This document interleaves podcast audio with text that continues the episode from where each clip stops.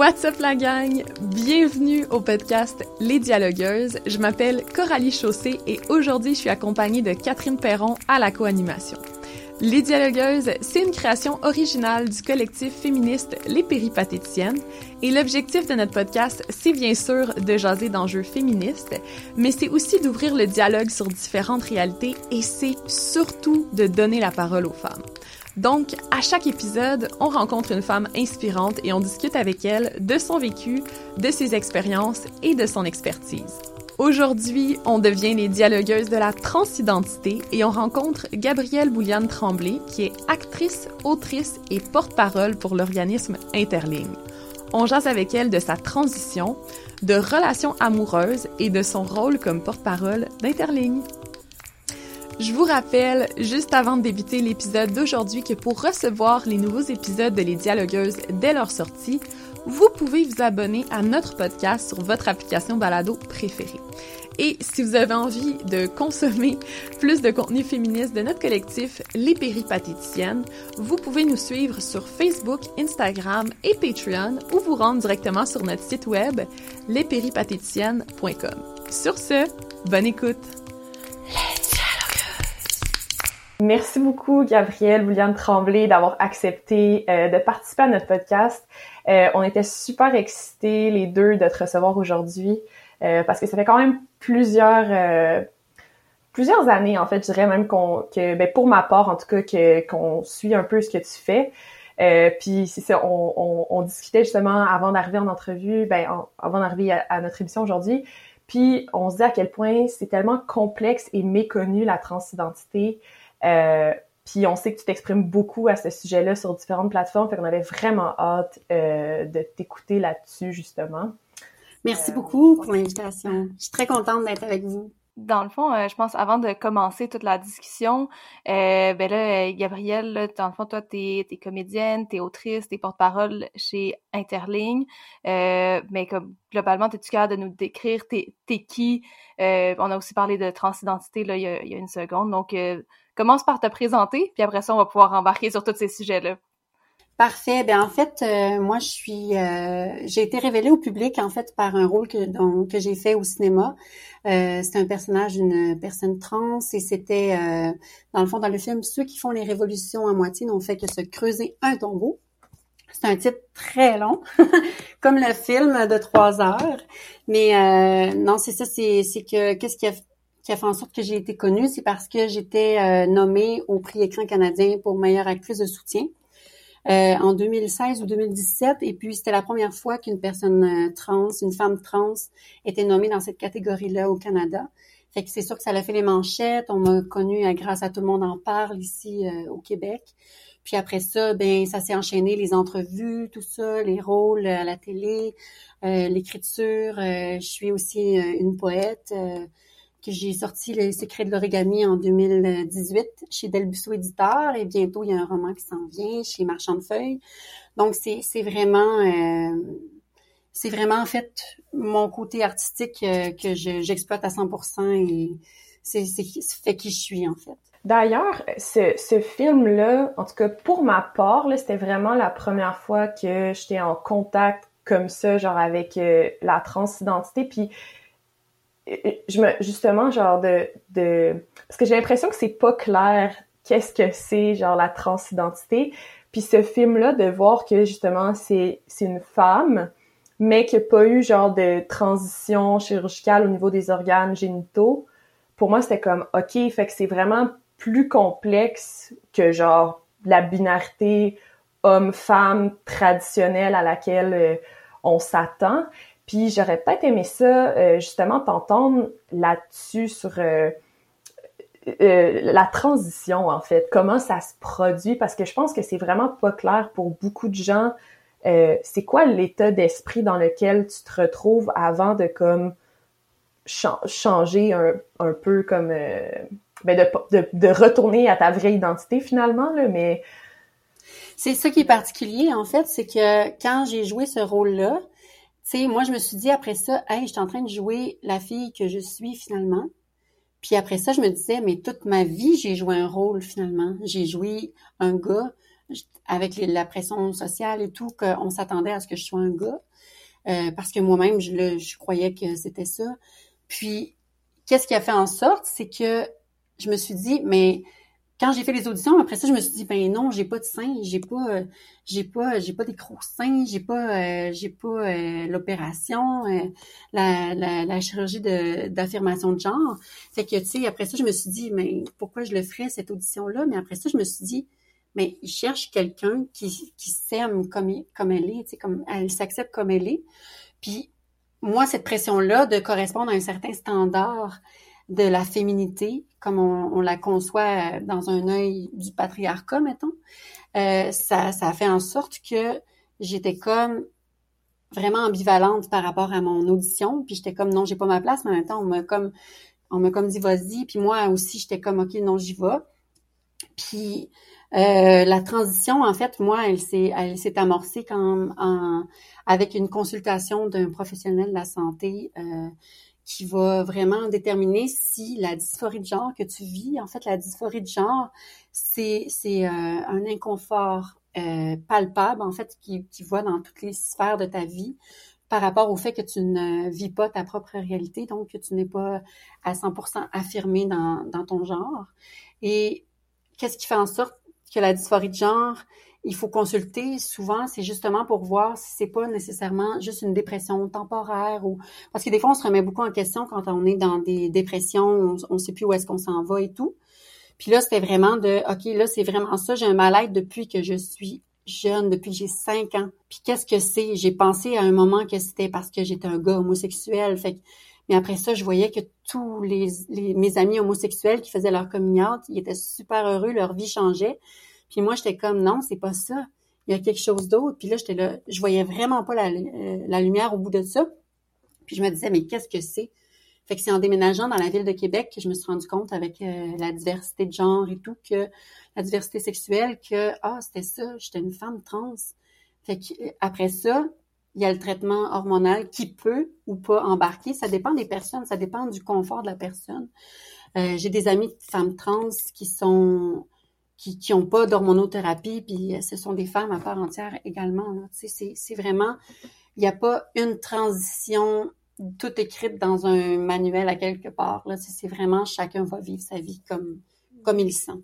Si je résume un peu euh, tes propos, en fait, il y a un truc qui, qui m'intéresse vraiment, c'est parce que là, tu as dit depuis que j'ai cinq ans que je, je, vis un mal-être. Puis moi, ça me, ça me frappe parce que je me dis, en fait, je me demande concrètement, si c'est pas trop euh, indiscret, là, comment ça se manifestait, ce, ce malaise-là, comment moi, euh, ou genre, je sais pas, les gens qui nous écoutent en ce moment pourraient se dire genre, oh, peut-être que moi aussi, dans le fond, ce malaise-là, je l'ai vécu toute ma vie. Parce qu'on dirait j'ai de la difficulté à concrètement voir comment ça, se manifeste finalement. Ben, d'un point de vue euh, d'un point de vue de, sentiment, là, c'est comme si j'avais l'impression d'être à côté de moi-même. C'est comme si j'avais l'impression que quand on me parlait, c'était pas à moi qu'on s'adressait parce que j'avais un prénom masculin, euh, typiquement masculin. Fait que j'avais pas l'impression qu'on s'adressait à moi. Fait que des fois, j'étais comme, je passais pour une lunatique parce que vu que je me sentais pas visée par mon propre prénom, ben ça faisait en sorte que je répondais pas tout de suite, tu sais. À l'école, je parle, par exemple, comme exemple. Mais il y a aussi quand j'étais avec mes camarades masculins, tu sais, je voyais leur attrait pour certaines choses qu'on associe typiquement à la masculinité. Euh, là, là, je nous mets tout le temps dans le contexte des années 90, début 2000. Tu sais, c'est sûr que ça a beaucoup évolué depuis ce temps-là. Mais, euh, tu sais, mettons les camions, ces affaires-là, les trucs de menuiserie, les, jeux associés aux gars, puis les jeux associés aux filles à mon époque, ben, moi, j'étais beaucoup plus attirée vers les trucs des filles, puis j'avais beaucoup, beaucoup, beaucoup d'amis filles, contrairement à, parce que je connectais beaucoup plus naturellement avec leur sensibilité, avec leur, euh, leur, émotion et tout. Puis après ça, moi, qu'est-ce qui fait en sorte que j'ai... Euh, c'est qu'à un moment donné, dans les vestiaires des garçons, j'étais beaucoup euh, intimidée par mon propre corps. Tu sais, je, je me sentais gênée, tu sais, comme quand on allait en éducation physique. Euh, je me cachais les seins, je me cachais le plus possible. Fait que, tu sais, il y avait aussi, euh, à un moment donné, j'avais vu une petite fille se changer, euh, une de mes cousines, je pense, quelque chose comme ça. Puis, j'avais vu qu'on n'avait pas le même corps.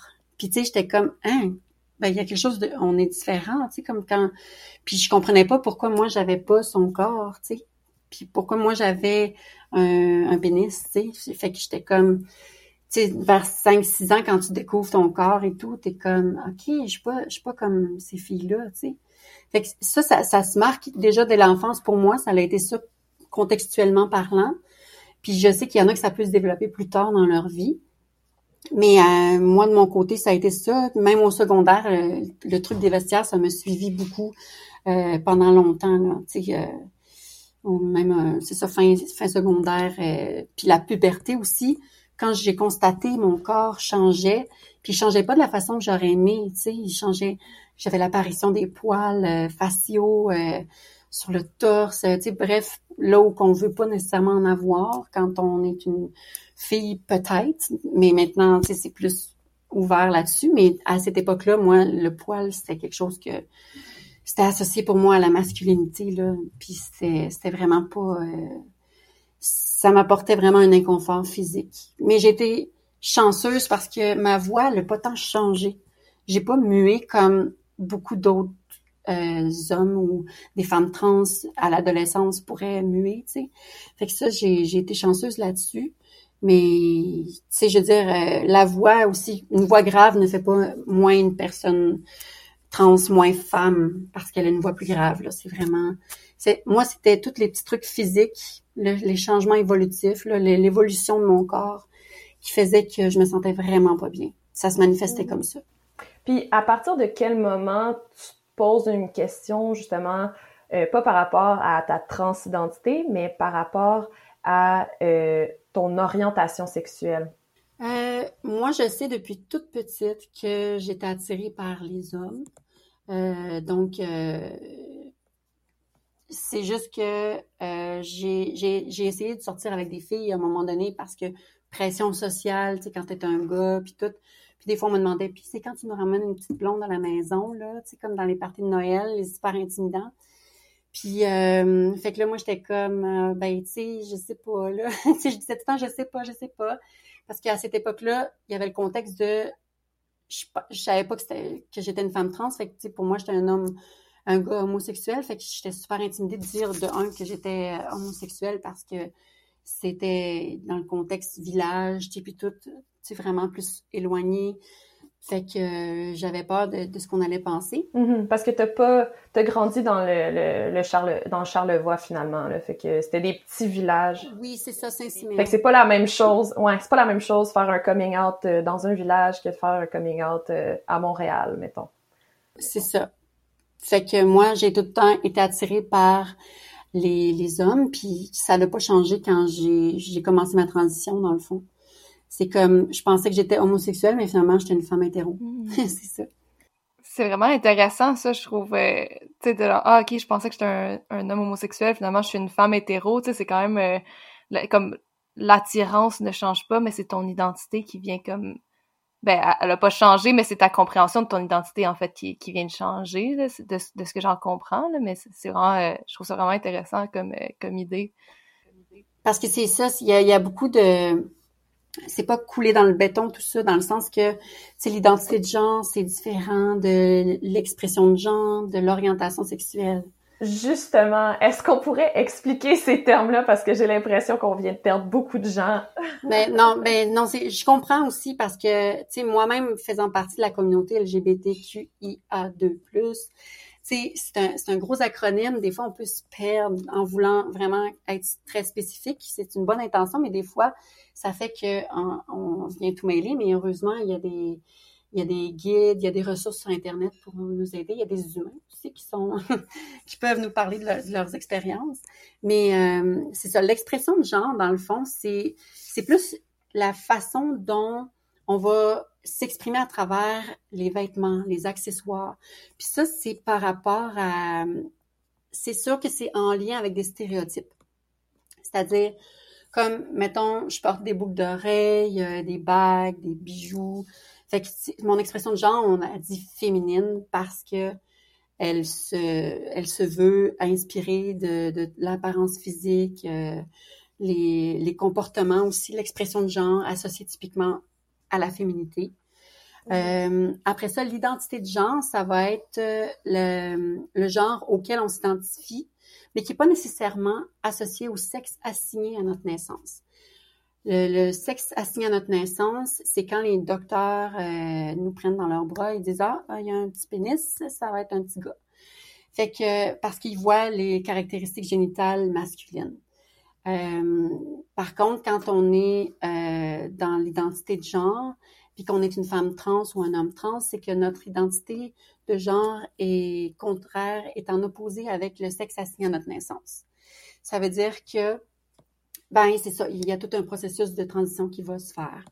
Euh, puis après ça, c'était quoi? L'orientation sexuelle, hein, c'est ça? La, troisième chose? Mm-hmm. Ben, ça, c'est l'attirance envers euh, les individus euh, au, genre euh, auquel ils s'identifient. Donc, c'est, mettons, ben, c'est ça. Moi, je suis une femme trans, hétéro, donc je vais être attirée par les hommes. Puis, mettons, ça se peut aussi qu'il y ait des femmes trans qui sont attirées par les femmes, des femmes trans bisexuelles. Bref, la, variation est autant, euh, est autant, ben, en fait, est aussi large que dans la communauté euh, cisgenre, dans le fond. Qu'est-ce que c'est cisgenre? Qu'est-ce que c'est? oui, c'est vrai, c'est ça. bon, ben, cisgenre, en fait, c'est, euh, c'est un terme qui est arrivé quand même très récemment, en fait, dans, dans la communauté, euh, dans, même dans la, dans la réalité, parce que justement, on parlait beaucoup des, personnes trans, mais qu'est-ce, qui sont ces personnes qui ne sont pas trans, en fait? Donc, c'est des personnes cisgenres. Donc, c'est que leur genre et leur correspond au sexe assigné à leur naissance. Donc, c'est, c'est la majorité du monde, en fait. Fait que là, si je résume rapidement ce que tu as dit, on a l'appellation cisgenre qui veut dire que le sexe de la personne concorde avec le genre, le sexe assigné à la naissance concorde avec le genre de la personne. Donc, je suis née une femme, je me sens être une femme.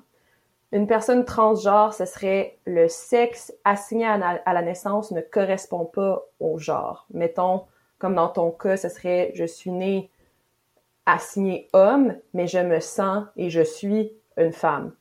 Là, quand on parlait de l'expression de genre, c'est notre façon de nous présenter aux gens, c'est-à-dire par les comportements qu'on a, euh, les, euh, les vêtements qu'on porte, les accessoires, le maquillage, quoi que ce soit, euh, ce qui est connoté dans le fond dans la société. Le Fait que moi, par exemple, je pourrais être une femme qui a une expression de genre plus masculine de la façon dont je m'habille, par exemple. Puis on avait dit, c'est ça, l'orientation sexuelle qui est vraiment comme ton attirance face aux autres personnes. Donc là, on parle de homosexuels, lesbiennes, hétérosexuels, euh, bisexuels, euh, tout, euh, tout l'arc-en-ciel. Est-ce que ça résume bien? C'est parfait. OK, parfait. 10 sur 10. Tant qu'à être dans des, dans des définitions, j'aimerais ça qu'on aille creuser un peu plus parce que là, il y a des, des trucs qui ont été dits, puis là, je me dis, ah, ben ça, peut-être qu'il y a des gens qui ont des questions encore là-dessus. D'ailleurs, moi-même, j'ai encore des questions. Est-ce qu'il y a une différence, et si oui, quelle est-elle entre transgenre et transsexuel. Euh, des fois, maintenant, on dit aussi juste trans tout court. Comme, c'est quoi qui est le mieux? Est-ce qu'il y a une différence entre tous ces termes-là? Personnellement, moi, je, je préfère l'utilisation trans, qui est plus générale, parce que souvent, transsexuel, il y a le mot sexualité dedans, il y a le mot sexuel, ça réfère beaucoup aux organes génitaux. Donc, euh, ça, ça renseigne un peu trop euh, indiscrètement euh, sur ce que la personne a, passé par son affirmation de genre. Parce que transsexuel, trans veut dire aller vers quelque chose. Donc, transsexuel, aller vers l'autre sexe. Donc, et transgenre, c'est aller vers l'autre genre. Donc, on est plus dans l'expression de genre, dans l'identité de genre aussi, mais plus dans l'expression de genre. Puis moi, j'ai j'aurais tendance à dire, il faut laisser les gens parler par eux-mêmes de comment ils, veulent se définir. Euh, donc, euh, puis les questions indiscrètes, c'est sûr, euh, il y, a souvent Google aussi, si ça peut nous éviter un malaise. Mais, mais non, mais c'est des bonnes questions pour démystifier. si je résume ce que tu viens de dire, comme purement en termes de définition, transgenre, ça serait une personne trans qui est donc une personne trans, mais qui n'a pas nécessairement fait la chirurgie, alors que transsexuelle, personne aurait fait la chirurgie, mais là, c'est vraiment indiscret d'aller poser cette question-là. Fait que si on dit trans, c'est juste comme ça, ça inclut tout le monde, en fait. Ben, toutes les personnes trans. Toutes les, ouais, je dis tout le monde, mais ouais, toutes les personnes trans. Puis euh, ça fait en sorte aussi que parce que c'est pas tout le monde qui est au même stade de son affirmation, puis tu comme de son communion, etc. Fait que c'est bien de respecter le rythme de chacun, chacune. Puis si j'ai bien compris aussi, c'est pas tout le monde qui va vouloir aller la faire, la chirurgie non, non plus. Non, moi j'en suis un exemple. Qui vouloir prendre les, les hormones, puis c'est dans le fond, tout le monde a son propre parcours. C'est ça, tu sais, comme quand on parlait tantôt du film dans lequel j'ai joué, euh, tu sais, j'avais pas euh, la, la, la, chirurgie de... Avant, on disait réassignation sexuelle, mais ça a changé il y a pas longtemps pour chirurgie d'affirmation de genre, et euh, qui est plus... Euh, je trouve... en tout cas, je, je je trouve ça plus. Euh, en tout cas, moi, ça me parle plus. Oui, c'est ça, ça me parle plus. Puis c'est ça. Puis à l'écran, c'est ça, j'ai, j'ai pas d'augmentation mammaire non plus. C'est vraiment euh, ma petite poitrine 32A, je pense. Puis tu sais, je suis comme, je suis comme vraiment full moi-même là. Tu sais, dans le sens. Euh, euh, non, je me reprends parce que c'est pas ce que je veux dire. on est tous soi-même, même si on a des, des chirurgies, etc. Mais ce que je veux dire, c'est que je ne suis pas comme dans je, suis vraiment allée avec mon esprit comme je pensais que j'étais bien comme ça, tu sais. Je suis vraiment allée 100% all-in comme comme j'étais bien comme ça. Puis je mm. trouvais que c'était important aussi de voir différents modèles dans, dans la société, puis dans, au cinéma aussi. Tu sais, je pense que c'est la première fois qu'on voyait un corps de, de femmes trans, euh, tu sais, sans non plus que ça soit trop euh, euh, curieux comme laboratoire un peu là, dans le sens que c'était parce que la nudité était pas gratuite, tous les personnages à un moment ou à un autre ont été nus, tu sais, c'était pas juste la personne trans qui va être euh, nue. Puis j'aimerais aussi ajouter une, une, spécificité parce que je me souviens quand j'ai fait la tournée des médias à cette époque-là, on disait la trans ou euh, parce que trans c'est un adjectif. Exact. C'est ça. C'est c'est pas un nom. Donc, euh, quand on va parler d'une personne trans, on va dire personne, comme, mettons, si on parle homosexualité, on va dire une personne homosexuelle parce qu'on n'est pas défini que par ça. Euh, donc, euh, c'est bien ça de, de, le rajouter pour le, le votre podcast, en fait. Ça peut aider les gens. D'ailleurs, ça, ça, me fait penser, en fait, je voulais revenir sur un truc que tu as dit tantôt, justement, tu parlais, j'avais un prénom qui était très masculin, tout ça.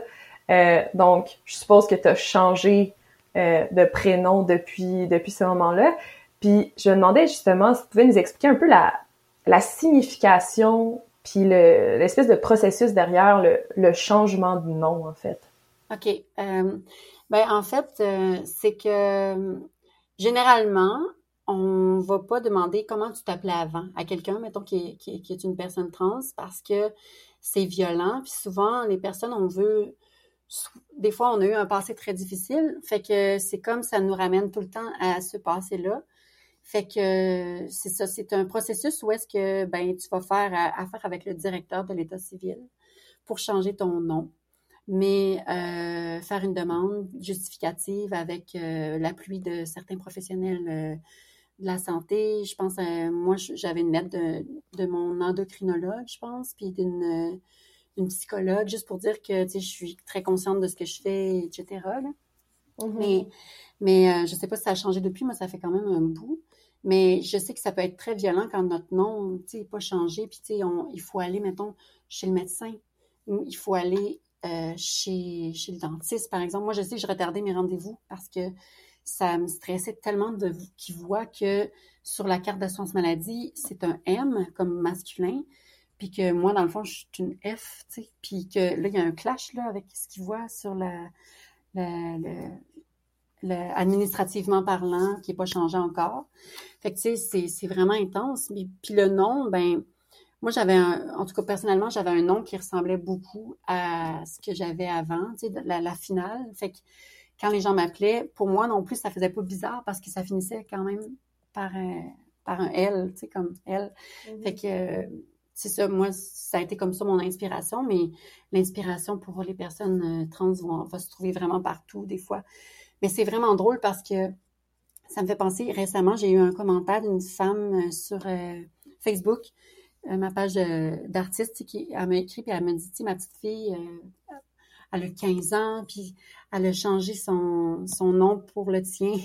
Là, j'étais comme, aïe, Fait que, tu sais, des fois, c'est vraiment une inspiration qu'on trouve à, on the spot, une personne qui nous inspire ou euh, bref, euh, c'est aussi comme vraiment, je m'excuse l'anglicisme, mais empowering dans le sens de, de choisir son nom, puis de faire comme c'est je choisis ma vie à quelque part aussi, je choisis la vie que je veux avoir.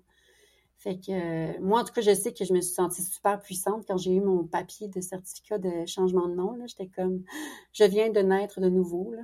J'étais comme. Euh, je pense qu'on est plusieurs fois quand on est des personnes trans. Il y a beaucoup d'étapes. Est-ce que tu dirais que c'est comme un espèce de passage obligé de, de changer son nom ou c'est juste ça vient. Ça va de soi tellement c'est. Ben, je pense que c'est préférable dans la société dans laquelle on vit où est-ce que tu sais, euh, il y a beaucoup de préjugés encore. Si, mettons, euh, tu as un nom masculin, puis là, tu fais, mettons, tu fais faire tes impôts, puis puis là, il y, a, plein de, préjugés, mettons, par rapport à Ah, ben là, c'est un, un gars une fille, tu sais. Ça fait juste éviter un peu aussi la l'incompréhension que les gens peuvent avoir. Ça, ça rend plus clair les choses. Puis euh, moi, je sais que par expérience, euh, tu sais, ma dysphorie de genre est passée de 10 à, mettons, 1 sur 10, là, après mon certificat, même que ça, ça a presque tout effacé. Puis tu sais, j'avais pas, je chantais plus l'urgence d'avoir euh, l'opération justement, d'affirmation de, genre parce que je me disais, maintenant, l'État me reconnaît comme une femme, tu sais. J'ai pas approuvé à qui que ce soit, tu sais. Wow! c'est, c'est hot. Est-ce que justement c'était un moment d'euphorie de genre? Ouais, c'est beau ça, comment comment on dit ça, l'euphorie, parce que oui, la dysphorie, c'est quelque chose de ça, ça fait attrait à la dissonance, ça fait affaire à chaotique un peu. Puis l'euphorie, ben c'est ça, c'est la célébration de soi-même, de sa, propre expérience, puis de de c'est vrai qu'après ça, on dirait que tous tes problèmes deviennent moins lourds, moins importants, moins moins gros en tout cas. Puis ça fait en sorte que cet état-là te permet d'avancer aussi dans la vie, autant que la dysphorie t'empêche, puis te, te tétanise, puis te paralyse, que quand tu deviens euh, vraiment en accord avec qui tu es, tu, défonces des portes. Moi, je suis devenue actrice. J'ai toujours rêvé d'être actrice, mais jamais j'aurais pensé être acteur, tu sais, parce que jamais de la vie je voulais, je voulais ça, tu sais. Fait que, tu sais, moi, ça m'a permis de réaliser un de mes rêves. J'écris, puis tu sais, j'écris en, en, français, j'allais dire, euh, au féminin, parce que même quand j'étais au secondaire, j'écrivais en anglais pour pas écrire au masculin. Tu sais, j'essayais de trouver des twists mentaux pour essayer d'être saine d'esprit, tu sais, puis de continuer de, d'évacuer cette sensation-là que j'avais euh, de ne pas être un gars, tu sais. Mm-hmm. c'est plus qu'une sensation, mais pour moi, c'était vraiment un inconfort. Là. Une chose que j'aurais aimé aborder euh, avec toi, en fait, euh, c'est vraiment ton parcours amoureux en tant que personne trans, parce que je m'imagine que ça doit être euh, un peu plus complexe euh, qu'une personne, on va dire, hétérosexuelle, cisgenre. donc, j'aurais aimé ça peut-être t'entendre un peu, peu là-dessus. Oh. moi, l'amour, c'est comme... Moi, je suis une grande romantique dans la vie. Je suis, une grande amoureuse. fait que parler de l'amour, j'aime ça.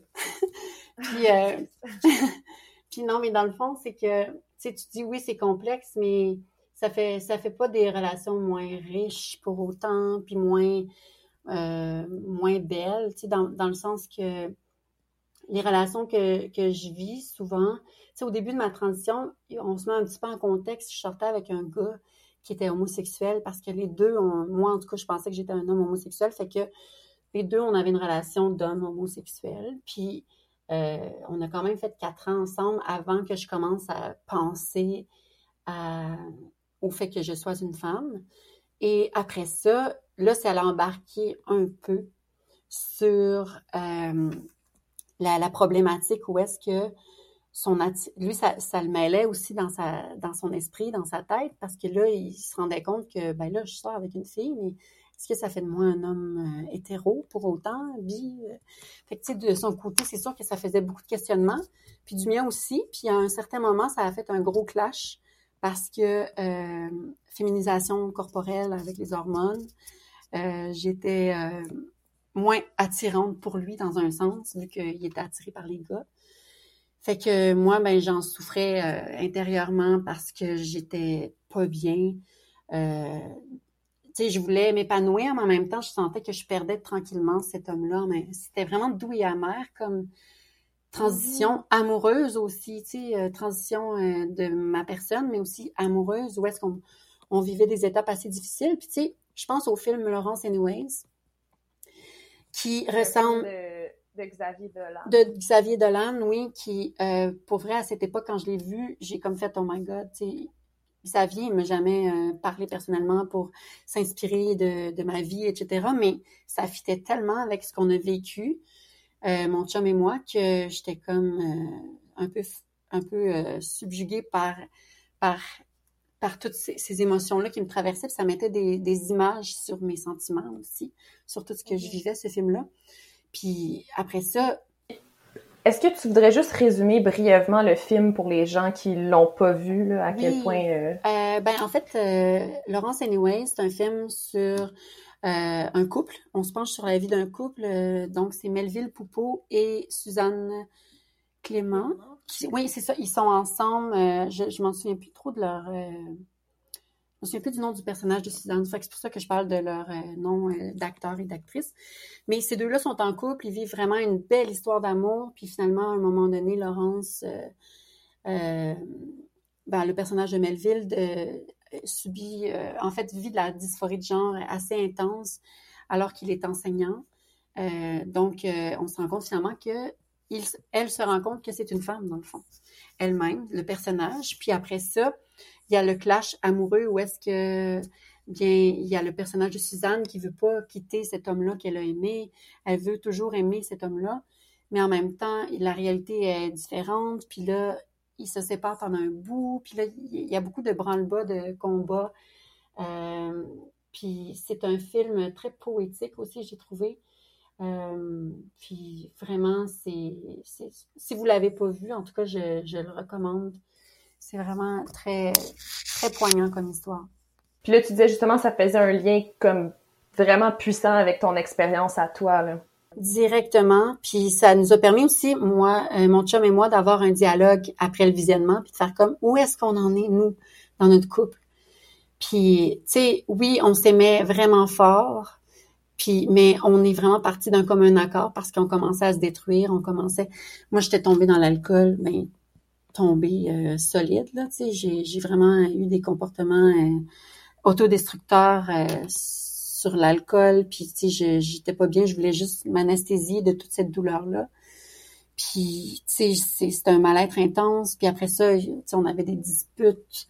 C'était vraiment pas facile. Puis à un moment donné, on s'est dit, regarde, notre histoire d'amour nous apporte plus de peine que de joie. Fait que faut s'en aller. Puis finalement, on est restés super amis. Tu sais, on s'appelle tout le temps. Puis, euh, puis euh, c'est super. Mm-hmm. Ça a comme évolué en quelque chose de... Oui, c'est, de l'amour, mais d'une autre façon.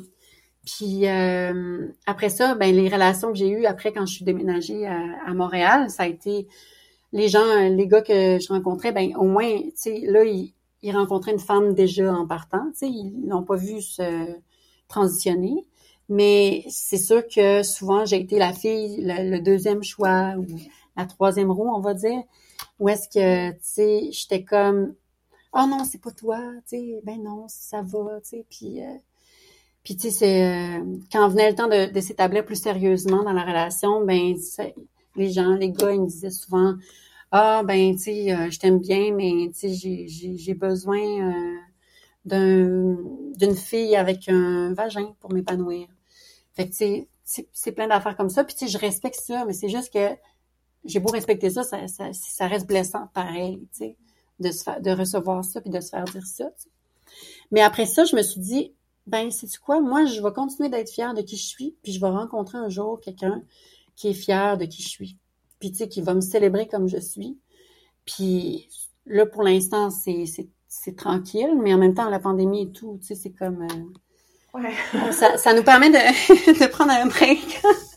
Puis, mais euh, mais c'est ça, tu sais, l'amour, j'en parle tout le temps, tu sais, dans les relations amoureuses, les relations interpersonnelles, parce que je trouve qu'on apprend beaucoup sur soi à travers les autres aussi, à travers les rencontres. Puis moi, je trouve que c'est un matériel, euh, c'est pas pour rien que ça fait plein de chansons, l'amour, ça, ça fait plein de films. C'est, c'est quelque chose qui nous transporte, qui nous transforme, qui nous projette ailleurs. C'est, c'est vraiment ça. Fait que les relations amoureuses, pour moi, c'est, c'est jamais plate, je pense. Puis j'aime ça de même. mm-hmm.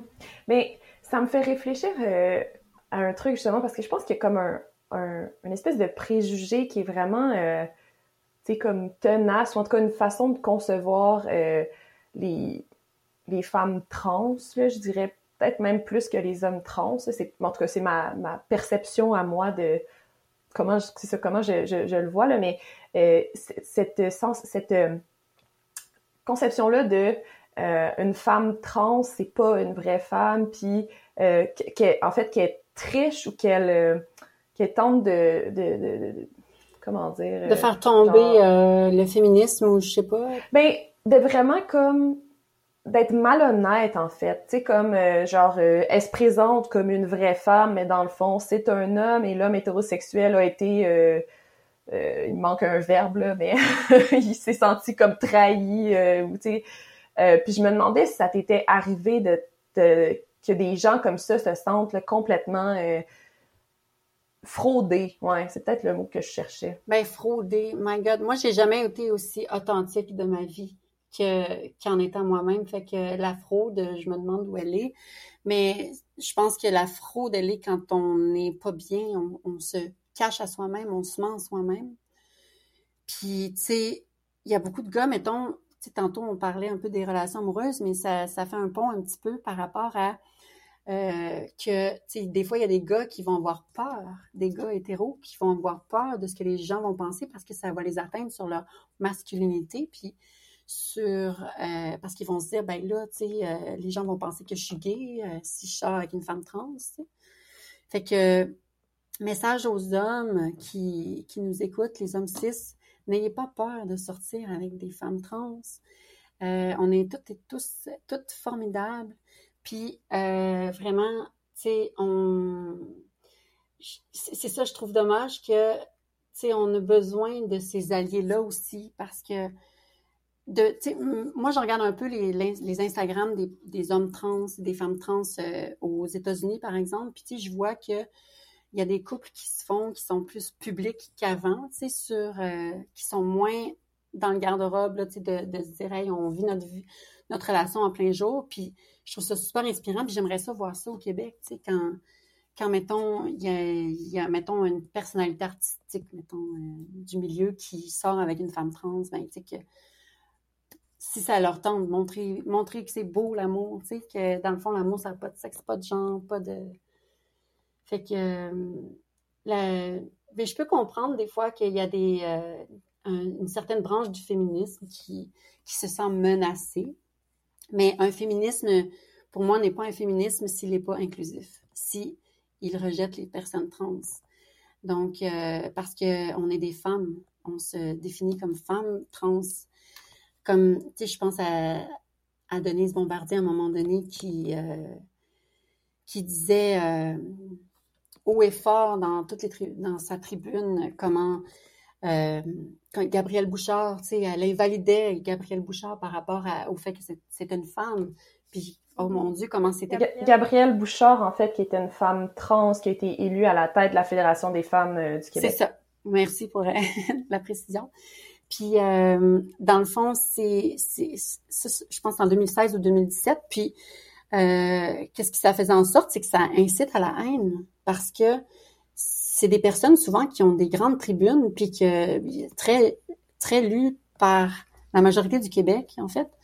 Fait que, tu sais, ça, ça influence beaucoup sur la perception qu'on a des personnes trans. Puis, euh, de mégenrer quelqu'un comme ça, publiquement en plus, euh, c'est vraiment violent. C'est le mot est, là, c'est violent, c'est d'une violence inouïe. Puis mégenrer, c'est l'action de... Volontairement ou involontairement euh, euh, prendre... Euh, attends, c'est l'action en fait de volontairement ou involontairement ne pas utiliser le genre auquel la personne s'identifie.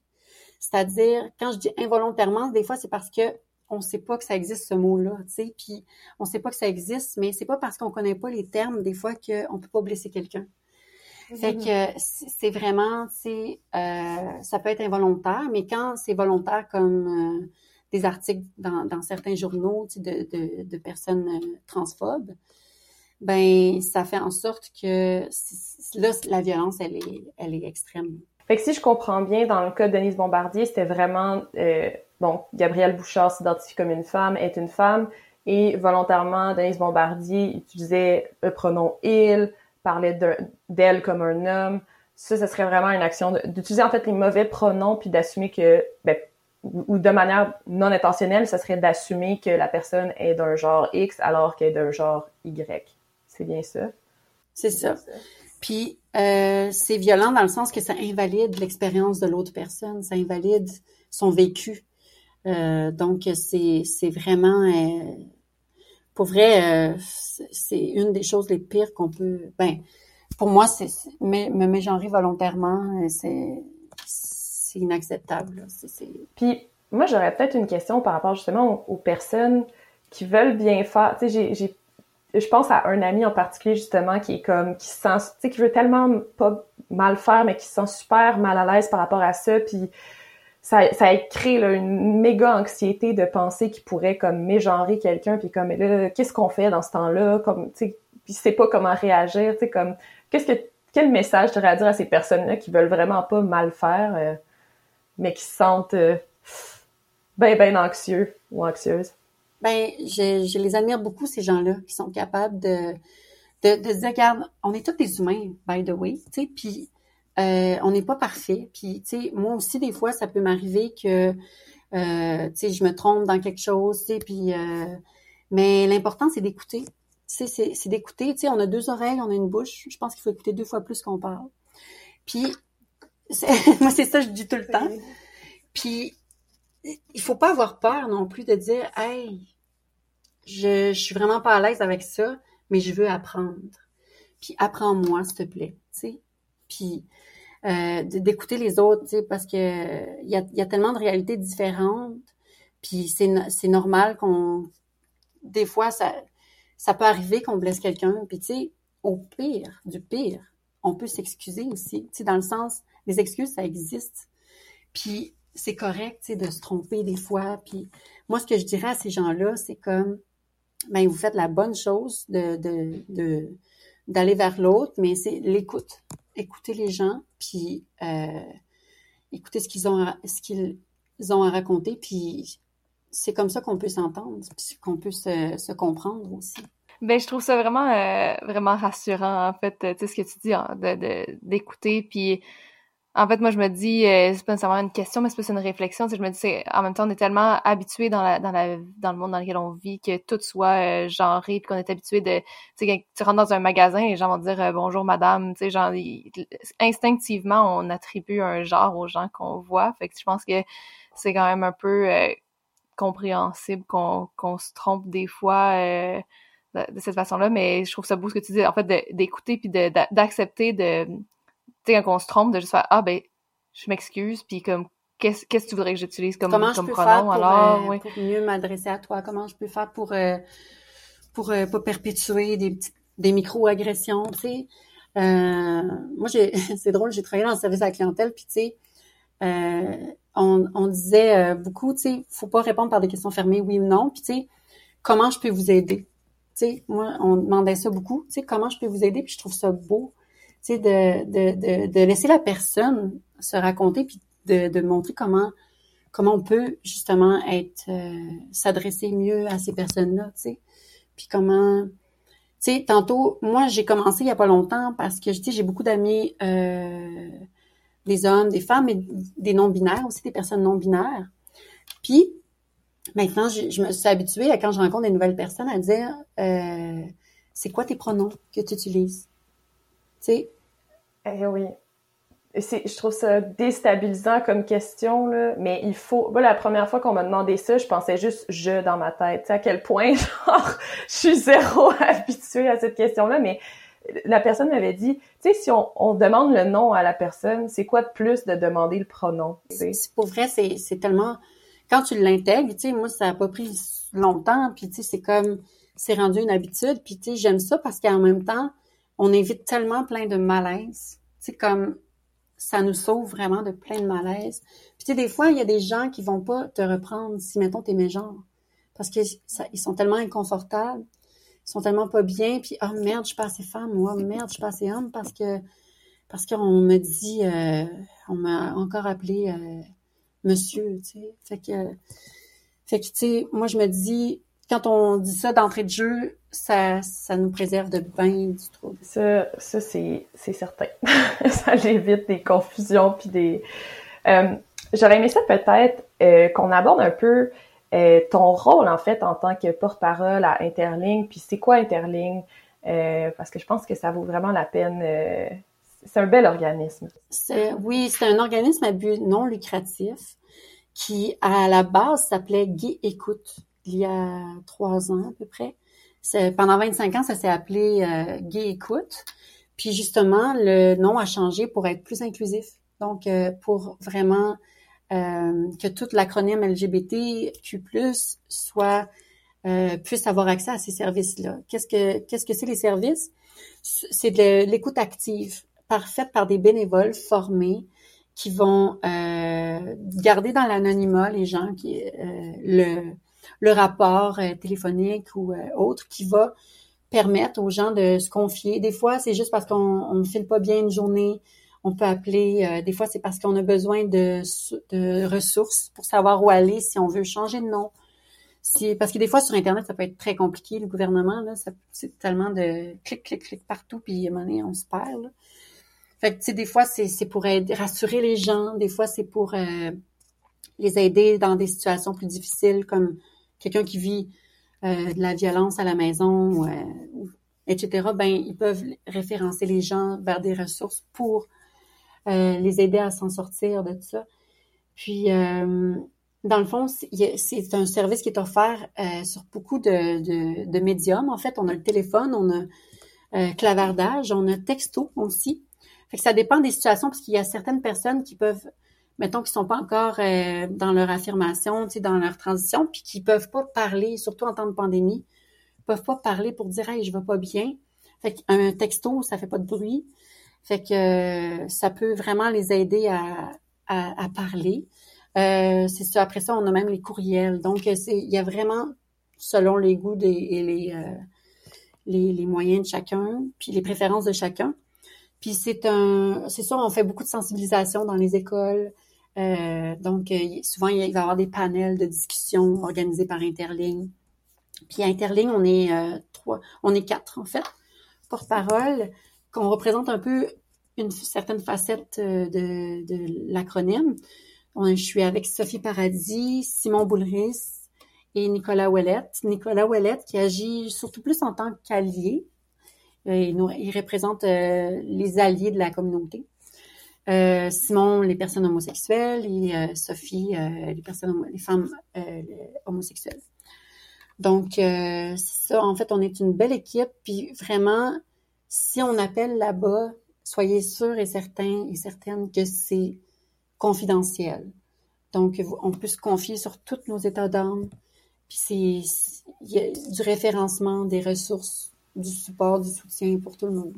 Fait que je dirais, si je comprends bien, là, ça ressemble un peu à tel jeune, mais vraiment comme focusé sur la communauté LGBTQ+, puis comme des gens qui savent quoi faire, comme qui ont des ressources. Qui ont des compétences euh, de différents milieux euh, sociaux, euh, de travail sociaux et tout. Fait qu'ils sont vraiment compétents et compétentes par rapport à orienter les gens s'ils ont besoin de ressources.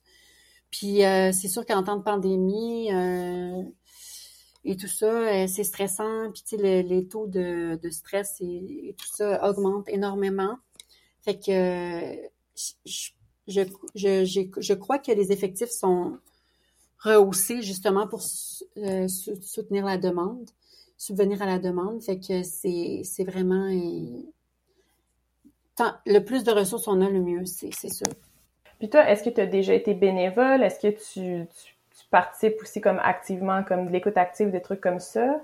Ben moi, je le fais plus pour parler dans mes réseaux sociaux, par exemple. Euh, je, euh, je vais faire euh, de la sensibilisation. Souvent, je vais, dans mes stories Instagram, mettons, je vais dire hey, si vous filez pas, oubliez pas d'appeler Interligne. Puis tu sais, on fait des levées de fonds souvent. Tu sais, comme à un moment donné, on a fait un encan avec Michel Tremblay qui vendait ses aquarelles. Puis on avait ramassé des milliers de dollars justement pour subvenir aux besoins de l'organisme.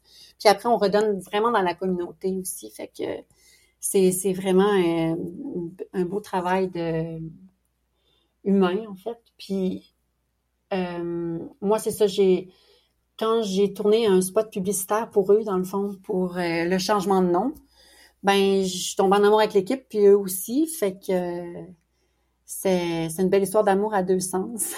fait que après ça, on était... Euh, je suis devenue porte-parole pour eux. Puis moi, pourquoi j'ai, embarqué là-dedans, c'est parce que quand j'étais, euh, mettons, à 18 ans, puis que je, pleurais ma vie, puis que je voulais me tuer, ben j'ai appelé un service comme ça qui, qui était en fait euh, l'ATQ, qui existe encore, l'aide aux trans du Québec. Et dans ce temps-là, il y avait Marie-Marcel Godbout, qui est une des pionnières pour nos droits, euh, qui s'est vraiment défendue avec plein d'autres femmes trans sur le respect de nos droits et de notre dignité. Puis moi, je suis pour vrai, je, suis tombée directement sur sa ligne d'écoute. En fait, c'est elle qui répondait elle-même. Puis elle m'avait euh, référencé. Puis c'est comme ça que je lui dois énormément à Marie-Marcel. Puis euh, maintenant, elle est, est plus des nôtres, mais son héritage est, encore palpable. Puis j'espère qu'il va l'être encore pour euh, la suite des choses. Mais c'est ça, c'est j'admire beaucoup ces gens-là qui se sont battus. Dans ce temps-là, tu sais, elle, elle, on pouvait, dans le temps où est-ce qu'elle s'est battue, là, juste pour vous donner un exemple, là, elle se promenait, mettons, on pouvait se promener, euh, mettons, avec une robe, puis se faire jeter en prison parce que, parce que, tu sais, on était censé être des hommes. Tu sais, on a vraiment passé par beaucoup de choses, puis on continue encore, mais il y a beaucoup de travail à faire, puis c'est pas vrai que ça va bien, ça va mieux, mais il y a encore tellement de travail à faire. Mm-hmm. Puis justement, tu sais, comme tu as l'air de, le mentionner, c'est comme dans la communauté euh, trans ou LGBTQ+, euh, c'est comme ces, recherches, cette recherche d'identité-là parce qu'on sait pas qu'est-ce qui se passe, puis tout ça, puis on a des questionnements, euh, ça peut amener des conséquences graves. Là, tu, disais littéralement que tu avais envie de mourir. Là, c'est pas, euh, c'est pas anodin. Là. C'est, c'est vraiment la communauté trans. On est vraiment, j'ai pas les chiffres exacts, mais je pense que j'en ai quelques-uns ici là. Mais euh, non, mais dans le fond, c'est qu'on est plus enclin et encline à faire des tentatives de suicide parce qu'on vit beaucoup plus de violence. Euh, on fait beaucoup plus, euh, on est beaucoup plus vulnérable, vulnérable en fait. On va vivre beaucoup plus de honte, de peur, d'isolement. Euh, puis justement parce qu'on a honte, des fois, on va pas avoir accès aux services sociaux. On va pas se diriger vers les ressources naturellement présentes pour la communauté cisgenre, mettons. Puis nous, on va être comme euh, dans l'évitement, on va avoir euh, souvent des envies suicidaires.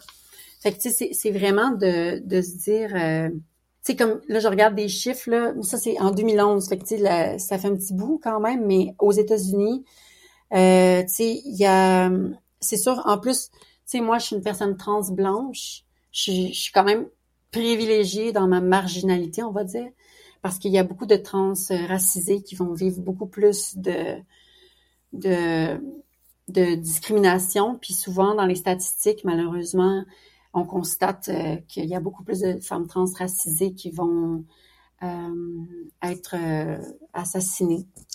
donc, c'est tellement triste et tout. J'aimerais vraiment être bubbly puis dire que tout va bien puis que tu sais il y en a pas de problème mais je suis pas une autruche tu sais puis je suis vraiment là puis tu sais je me dis il y a encore tellement de travail. Puis comme vous faites avec votre podcast, c'est tellement important, de sensibiliser. moi, ce que j'aurais envie de te poser comme question maintenant, je sais que tu peux pas parler au nom de toutes les personnes trans parce que toutes les personnes trans sont des personnes différentes puis que tout le monde a des besoins différents, ça c'est sûr.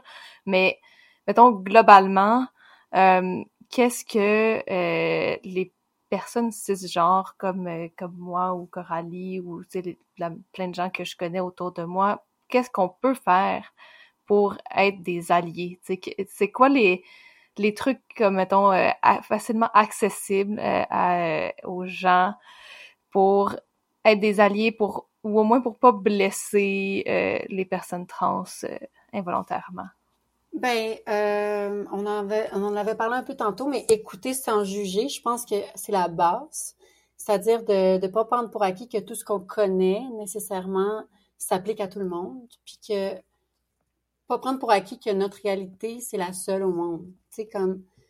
Puis moi, je le fais moi-même dans ma communauté aussi. Tu sais, quand je parle, mettons, à une personne transracisée, c'est clair qu'on n'a pas le même vécu, puis qu'on n'a pas les mêmes, euh, mêmes parcours mais il y a aussi de poser des questions, c'est possible, dans le respect, bien sûr. Euh, puis jamais devant plein de monde, tu sais, mettons vraiment one-on-one avec les gens. Puis tu sais, il y a des questions comme par exemple, euh, t'as-tu l'opération euh, la réassignation, de, l'affirmation de genre, la chirurgie d'affirmation de genre? sais, ces choses-là, à moins que la personne, vous devez être euh, en relation plus intime, mettons, euh, sexuelle et tout, tu sais, ça, ça regarde personne, sauf les personnes impliquées, bref. Mais c'est ça, il y a toujours moyen de dire, tu sais, hey, je, je connais pas de quoi je parle, fait que je vais te laisser parler. C'est ça, il y a, aussi s'instruire. Par exemple, sur les, les internets. Donc, euh, parce que il faut pas non plus tout le temps se fier à ce qu'on voit dans les médias, c'est-à-dire euh, les films, les séries télé. De plus en plus, ça devient euh, plus précis sur l'expérience de la transidentité, mais il y a quand même beaucoup de préjugés qui sont véhiculés.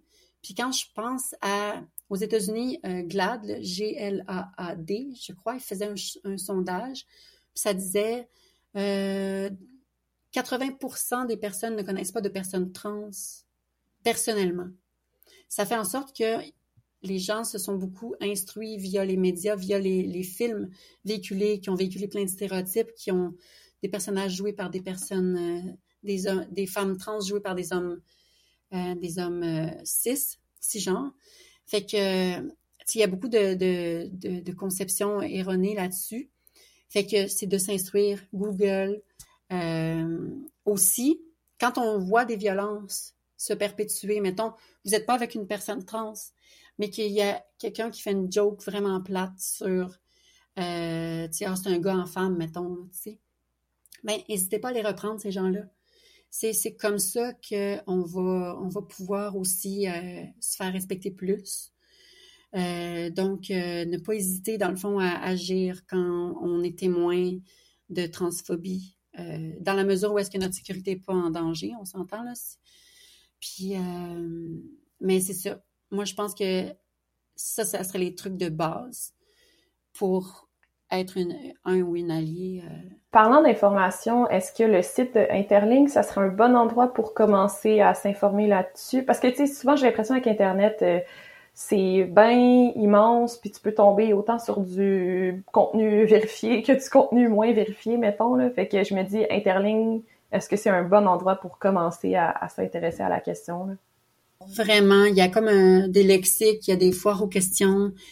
Donc, euh, il, y a, beaucoup d'informations là-dessus, puis c'est rédigé par des gens de la communauté aussi. Fait que, puis tu sais, c'est la communauté évolue beaucoup, puis il y a beaucoup de termes qui changent. Fait que si, si on veut être up to date, là, vraiment, c'est de consulter ces sites de ce genre-là qui sont qui sont euh, vraiment up to date. Là. Il y a un autre concept en fait que j'aurais aimé qu'on aborde parce que là on a un peu sans nécessairement le nommer, là, on, parlait un peu de transphobie, là, des, différentes discriminations euh, que les personnes transphobes sont, euh, les personnes transphobes, non, les personnes trans, les personnes trans sont victimes.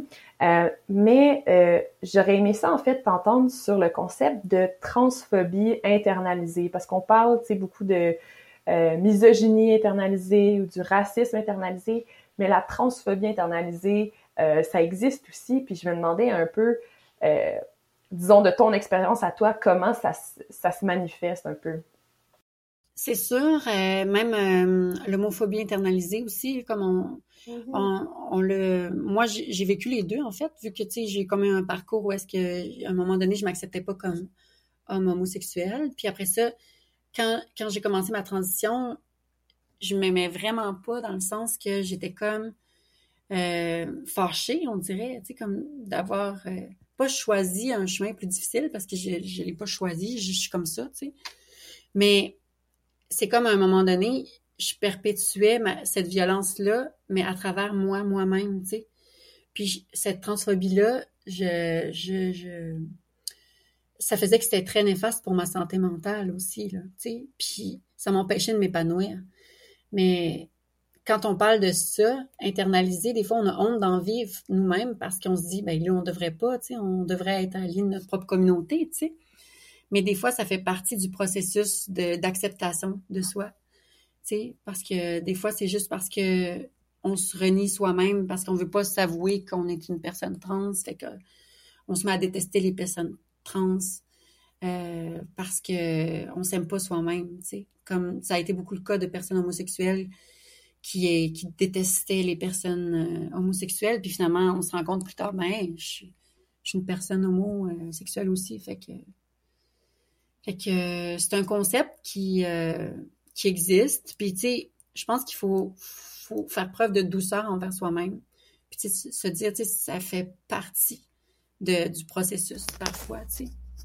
Puis d'en parler aussi. C'est correct d'en parler surtout. Puis, tu sais, de se confier aux gens. Puis, tu sais, avec les ressources aussi. Ouais, je pense que ça, c'est, une leçon difficile, mais avoir de la compassion envers soi-même, ça, ça rend les choses plus faciles, mais c'est pas évident de se rendre là. Puis je, c'est ça dans mon processus, moi j'ai j'ai passé par là, mais tu sais j'ai eu des rencontres avec des thérapeutes, des des euh, des, psychologues aussi, tu sais comme pas nécessairement plus pour m'accepter comme je suis, tu sais pour m'aider à m'accepter comme je suis, tu sais. Fait que ça ça se fait pas du jour au lendemain des fois. Fait que mais des fois ça va super bien, ça dépend vraiment des personnes. Puis chaque personne va le vivre différemment aussi. Puis par rapport à ça, est-ce que tu suggères justement euh, des thérapeutes, euh, psychologues, tout ça, qui sont vraiment plus, euh, disons, ancrés dans la communauté LGBTQ+. Euh, oui. Ou comme un... Ouais. Je suggère, mais c'est sûr que, tu sais, des fois, c'est tellement difficile d'en avoir un que des fois, il faut faire avec. Là, on dit dans le sens, c'est mieux d'avoir quelque chose que rien au niveau de ce soutien-là, mais personnellement, pour avoir vécu les deux expériences, je me rends compte que là, j'ai une thérapeute qui est queer, qui fait partie de la communauté mhm. queer. Puis finalement, euh, je, je, me sens vraiment mieux pour me confier, pour euh, me être comprise. Je me sens beaucoup plus comprise, tu sais. Mais il faut, faut, aussi penser que les autres euh, personnes qui sont pas nécessairement de la communauté queer ont quand même des formations là-dessus, sur, sur cette communauté-là, puis la diversité et tout ça. Mais c'est juste que c'est toujours mieux d'avoir quelqu'un avec, qui tu parles qui a un peu un vécu similaire ou qui peut plus te comprendre. Pour vrai, moi, j'ai vu une différence euh, très notable. J'imagine que ça doit euh, faire effectivement euh, une différence. Je sais pas si tu avais une autre euh, question, Kat. Euh, t'as l'air de comme. Euh, oui, ben j'ai une question, mais c'est parce que j'ai l'impression que c'est indiscret. Fait que là, je sais pas si je peux la poser ou pas. mais au pire, si, c'est trop indiscret, tu, tu, tu, ouais, tu répondras pas. c'est ça. Mhm. je ne pas répondre.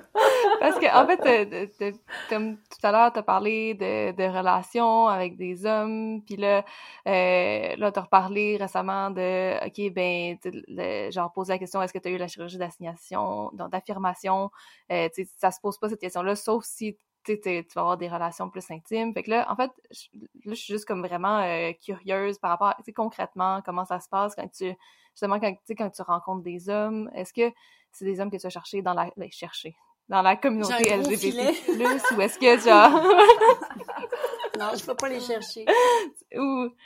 Mais est-ce que, tu sais, c'est des hommes qui appartiennent déjà à la communauté LGBTQ+, ou pas nécessairement? Tu sais, parce que j'imagine, comme on en a parlé aussi tout à l'heure, que ça peut être difficile pour l'autre personne de d'accepter un peu parce que c'est confrontant par rapport à sa propre orientation, sa propre identité d'être euh, en relation avec une personne trans. Fait que, que, comment ça se passe à ce niveau-là? À quel moment faut que tu leur en parles? Tu sais, de est-ce que c'est dès le départ? Tu sais, comme tout de suite, genre, hey, je suis une femme trans, est-ce que tu attends un peu? Tu sais, comme, comment ça se passe à ce niveau-là?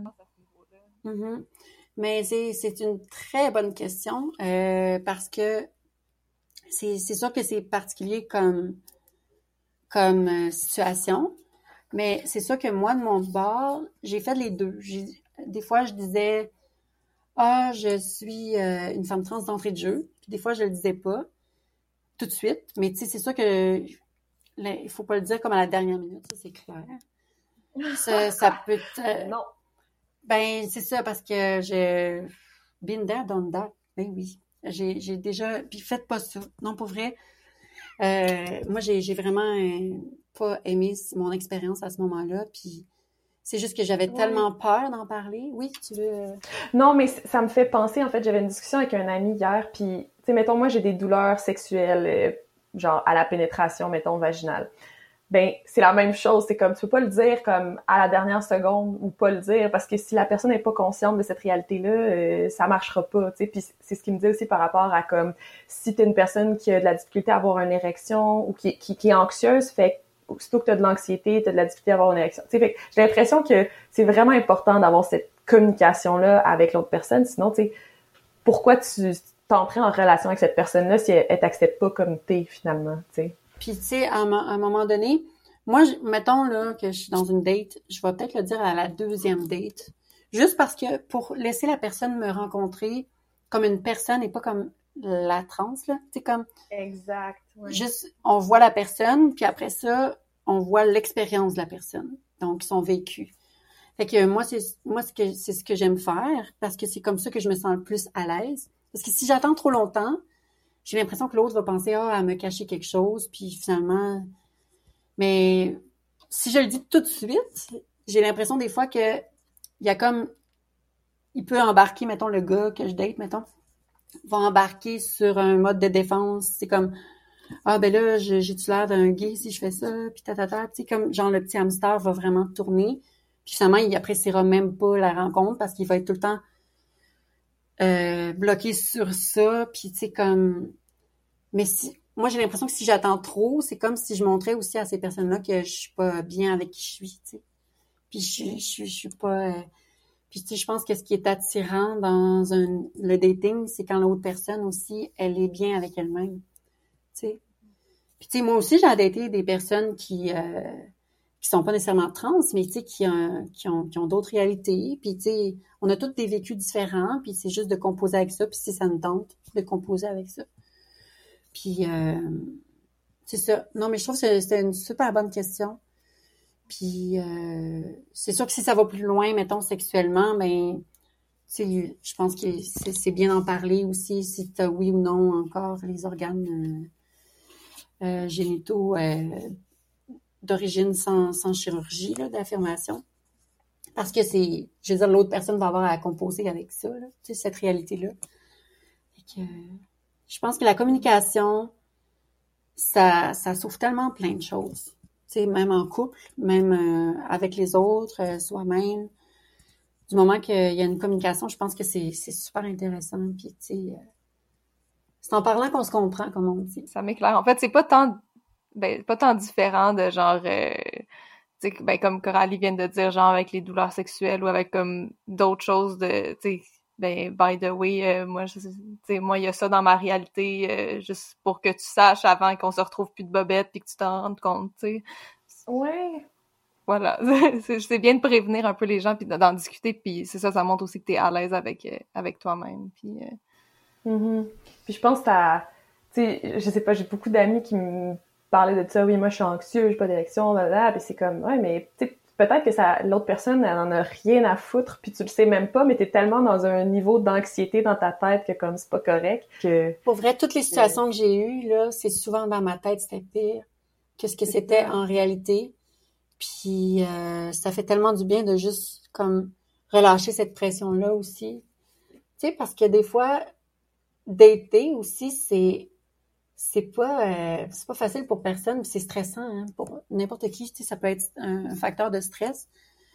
Puis c'est ça, c'est comme, mais c'est c'est comme un, c'est curieux aussi de voir la dynamique. Tu sais comme quand tu rencontres quelqu'un, des fois, moi c'est ça comme je disais tantôt, j'en apprends aussi sur moi. Tu sais, des fois le dating pour moi c'est comme des pratiques avant la la vraie chose. Maintenant s'il se passe quelque chose de plus sérieux mais c'est comme des répétitions, on va dire. J'aime vraiment cette, euh, cette conception-là du dating. Tu sais, il faut pas trop se prendre au sérieux. Ouais, ça laisse comme la place à, à toutes sortes de choses, toutes sortes de relations. Tu sais, après ça, euh, c'est pas tout le monde qui va être impliqué de manière euh, vraiment euh, intense ou quoi que ce soit. Fait que je, trouve que c'est une belle façon, justement, comme tu dis, j'aime ça l'idée des pratiques, mais justement, t'apprends à te connaître toi-même au travers de, de ça. Là, fait que Ouais, je trouve ça vraiment, vraiment cool.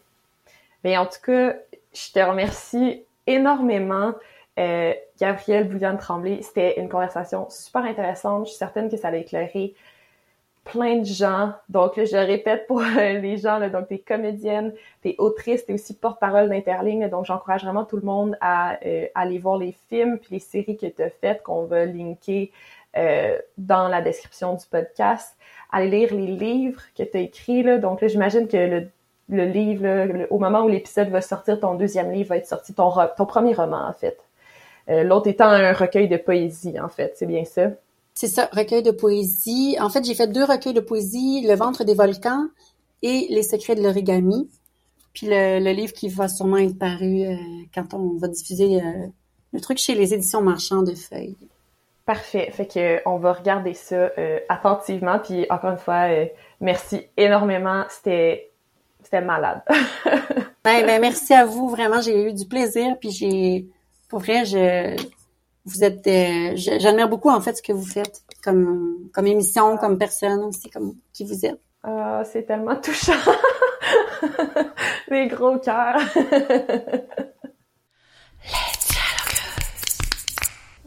Vous avez apprécié l'épisode d'aujourd'hui, vous pouvez nous donner un rating, vous pouvez liker, share, en parler autour de vous parce que ça fait vraiment son bout de chemin et ça permet à plus de gens de découvrir notre podcast.